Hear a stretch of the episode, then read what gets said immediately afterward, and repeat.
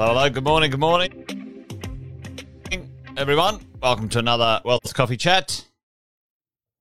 Good to see you guys here today. Hopefully, hopefully, well, I've worked out a few different ways to make my tech work today, but um, hopefully, we don't have any uh, uh, issues disrupting us in our Wealth Coffee Chat this morning. Welcome to another one. Good to see the regulars here James, Chris, Allison, Jeff, Brendan. Good to see you guys on. Uh, as always, uh, thankful Thursday. Let's call it that. Um, Jason Witten's by name. If you knew, if you knew, you found us by accident or you found us on purpose. Welcome. Uh, give us a shout out in the chat. Morning, Laura, Michelle, Fiona. How are you, mate? Say good day. Tell us where you're from. If you're new, I've been uh, quick intros. Been property investing myself over 20 years. Uh, myself and my business partner Sam, we've been coaching property investors across Australia and New Zealand over 18 in a professional sense. And uh, along the way, we've done many, many, many thousands of deals. I think uh, we try to keep track of it, but it's over 7,000 property deals. I'll say that again 7,000 property deals with our clients, helping them purchase those properties and um, many ourselves personally. So, welcome along. Uh, and uh, along the way, we've learned a couple of things. And in the morning, we have a little coffee. Well, I do anyway. Go live, and then a bunch of mad keen property investors just like you jump on and hang out with me. Um, and so we can just sort of chat about uh, what's going on out in the marketplace. So uh, great to see you guys um, as we go. Uh, good morning, James, Murray, Stephen. Ah, there you go. Morning, Nigel. What's going on? All right. Today was going to chat to you guys uh, about market factors that uh, that grow. Well, not necessarily grow, but push the values temporarily and sometimes long term and sometimes forever uh, push the values of real estate uh, up over time. And, um, you know, there's a couple of market factors that we all uh, must understand as property investors that uh, that we need to sort of, uh, you know, get our heads around when it comes to real estate so we can understand what will uh, impact us as property investors. So let's get into it today. There we go. Hopefully that works. I'll go back to my main shot and put the, that one over there. But um, so, what are the factors that grow or uh, restrict or even sometimes decline property values, folks? Um, let's have a quick look this and chuck a few in the chat if you know uh, what are the factors. And there's kind of two parts to this. Sam has has a uh, what's what he calls a four x growth matrix, and it's quite detailed. Um, uh, but today we're going to do a quick high level Sam drills down into the four x growth matrix pretty significantly. But there is two major sort of parts to um, growth in real estate. And we're going to talk about the second part today. Um, but there's two forces. There's you. You can choose and do something to real estate to make it grow, or you can do something stupid and make it decline, just so you know. Uh, you know what? People are the most unreliable when it comes to real estate investing, not pro- property, not the market. That real estate and property is actually fairly consistent in its behavior and its outcomes, folks. People, you and me. Man, we're all over the place. All over the place. One day it's property, next day it's a internet Amazon business, the next day it's crypto currency, the next day it's I don't know, whatever it is. Buy some real estate uh, and own it for a long time. Uh, I forgot to say, we have a saying around here at this Wealth Coffee chat. There are two sayings, two sayings that I always try to communicate uh, in my coaching and teaching. It is one, this thing is a marathon, not a sprint. Real estate is a long term investment process. If you are not prepared to own a property for 15 years or more, and you're not allowed to complain about the property before then, not allowed to. Don't I don't want to bloody hear it, folks. Hey, my property hasn't gone up. How long you owned it? Oh, three years. Get over yourself. You decided if you're in our in our in our circle of influence, you purchased that property, which is the other saying we have here at the beginning buy well. If you buy a property that you not certain that you want to own for 15 years, your fault, your problem. Make sure you understand which real estate you're going to buy and keep for a long time. There you go. Anyway, I wasn't planning on a bit of a rant, but I did one. 15 years or more, folks. That's where we're at. So, you be consistent. All right, we're going to talk about that. How can you impact real estate values, positive or negative? Uh, and how, uh, what is the other, what is the other thing? The other thing that can impact that real estate values are market forces. Market forces, and we'll talk about them in a second. Quickly, you, when it comes to the choosing of the style of real estate, we're not going to talk the psychology today. Uh, maybe I'll dive into that one. One of the ones is, uh, you know, make a plan and stick to it. Um, but number one, how can you buy uh, and create value as a real estate investor? Um, how you buy certain real estate. You buy a property for a discount. You can purchase it under market value. That's how you can force value by doing a great deal. At the moment, at the moment, um, the market, the sellers are mostly in charge and the buyers are kind of chasing their tail, but it's still not impossible to get a good deal. So just so you guys know, uh, discount deal.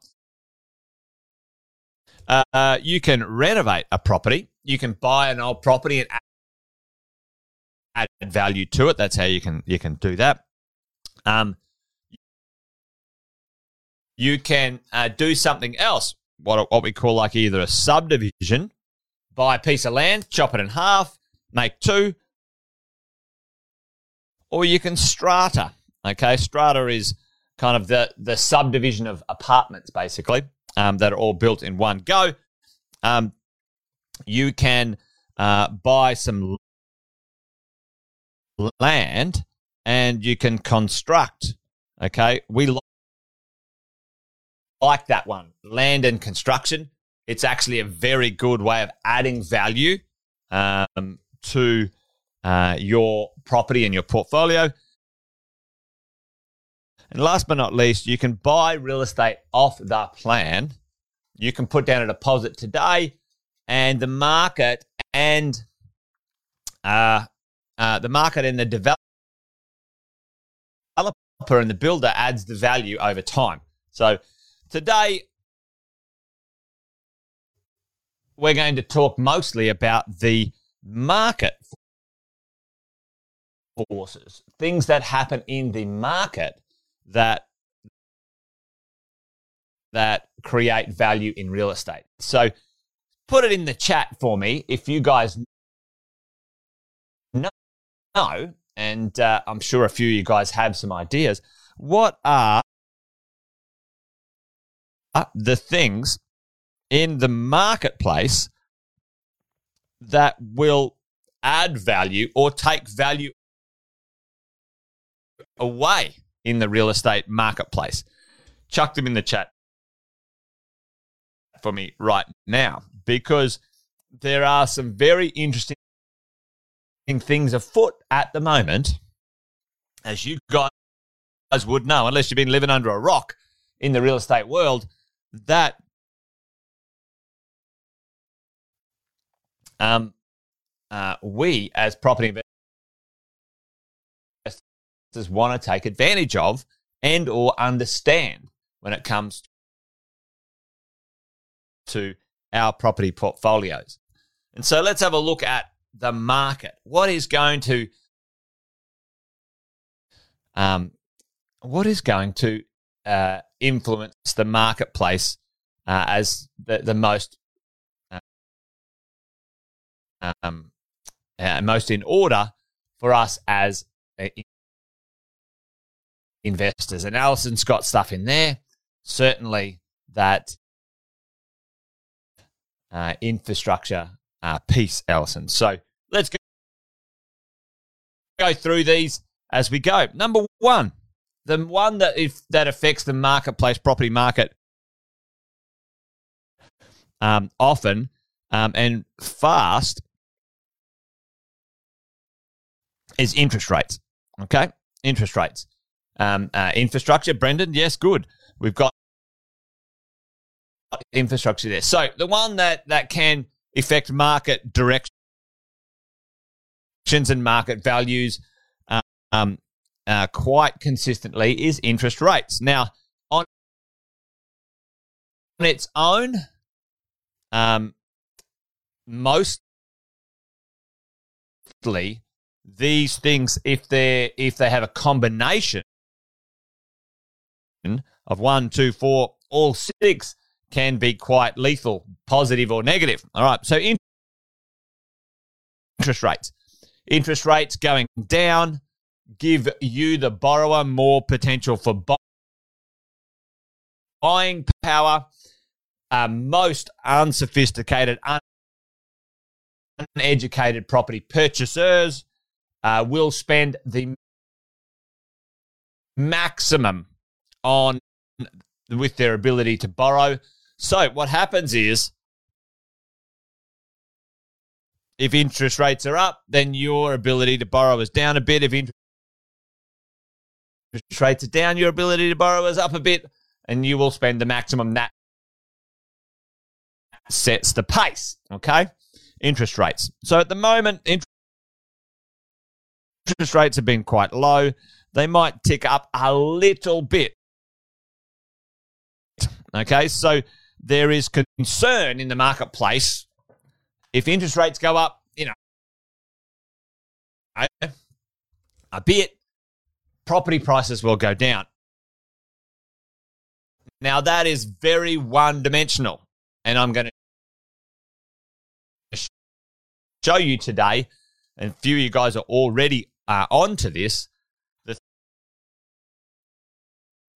things that can um, affect other.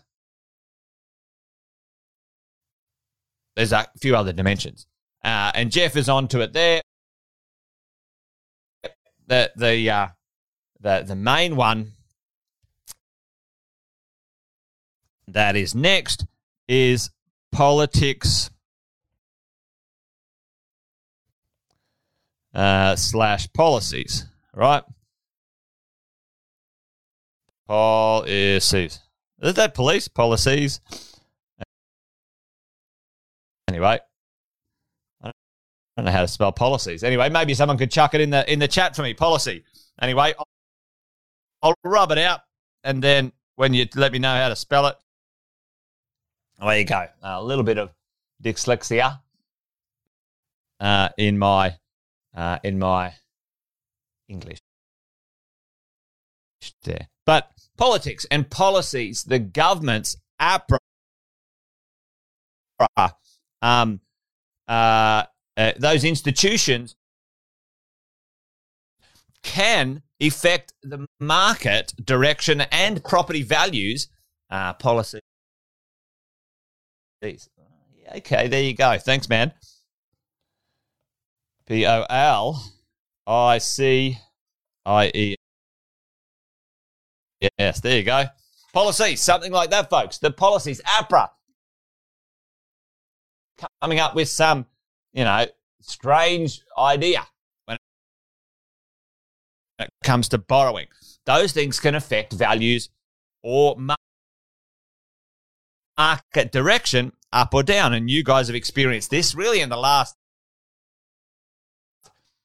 probably 10 years. We've had a number of interesting experiences when it comes to the market affecting value direction one way or another. So, politics or policies. Um, and often, folks, when we look at these things, there is not much we can do about them. But we need to understand uh, these things and understand, you know, um, how much effect they will have and not get too sort of chicken little about interest rates going up. So, at the moment, policies uh, are fairly consistent at the moment. APRA's mucking around, but I don't think they're going to have any major impacts uh, on policy and lending uh, in the short term, anyway, in the next couple of years um, uh, as we go along, which is which is which is important. So, interest rates, politics, and policies those are the things that can happen fairly fast, fast, um, and can affect the marketplace kind of in, you know, in what I would call in order of effect or in order of magnitude, team. All right, the next one, um, and Jeff was on it right there. Uh, supply uh, and demand, right? Okay, and at the moment, at the moment, we have, and something that that uh, I believe is going to um, make the interest rate conversation almost irrelevant. Okay, so we have this this interest rate conversation of oh, interest rates are going up, up. But supply, ladies and gents, supply is so, so polaxed. Check this out. Um, you know, they're having a big, uh, big crisis meeting. Oh, let's see if I can move that around over here a bit. Um, you know, we need to speed up supply in Australia. Yeah, all right. We have a, a, a significant shortage in our supply chain right now. And uh, Sam's going to talk about this uh, at mentoring next uh, next week and, and also in the coming months, folks. You know, there are so many projects and so many properties uh, in the supply chain right now.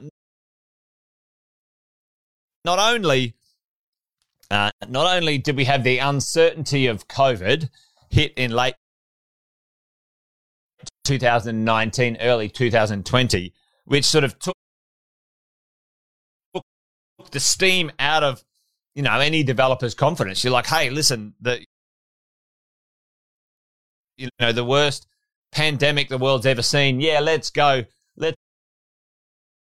let's go flat out. Let's go flat out on um, developing. You know, um, that didn't happen, so people backed off. Developers backed off. That slowed supply down, uh, but at the same time, interest rates were low, and uh, you know the market kicked into gear as soon as the government gave some sort of remember what happened. The government had a policy to boost the construction market, giving away free money. So there was about, I think Sam's got the, the facts on this. There's about 65,000 people um, who bought a property, folks, um, that, that wouldn't have bought a property unless there was free money. Right? Listening? And that's an interesting one because it was kind of like a fake moment in time. However, what that's done is it has absorbed massive amounts of supply. Land supply has been absorbed almost like two years in advance, folks. Two years in advance. So I believe the supply conversation is going to trump for quite a while the interest rate conversation. Okay. That interest rate conversation. So just keep that in mind. Supply is yeah, supply is absolutely polaxed. Okay. Uh, and it's getting worse because we've got labor shortages now, labor shortages, and we have um, material shortages. Okay. So this supply thing's not going away anytime soon, folks. Um, so in uh, the next one is population slash demographics, right? Uh, and uh, Chris O said it uh, there, all right? population. When we get more people in a, an area, you know, values increase. Now we go, all right, well, you know, nobody's come to Australia, etc., etc. Uh, well, maybe we haven't had international migration, which is coming. Yeah, immigration, folks, it, it's coming. As soon as the government can open the gate safely with policy, it is coming. I can tell you, they are absolutely desperate. And you watch, we will have record calling it now. Put a little note in this one population growth. That's it, So, Um, we are going to have record immigration probably for five years, I would say, in a row. Five years in a row. That's my call um, because the government needs to catch up on what's going on. And the only way to fix our labor issues in this country is to get some more people into the country because we have severe, severe skill shortages uh, across Australia, um, uh, which is interesting.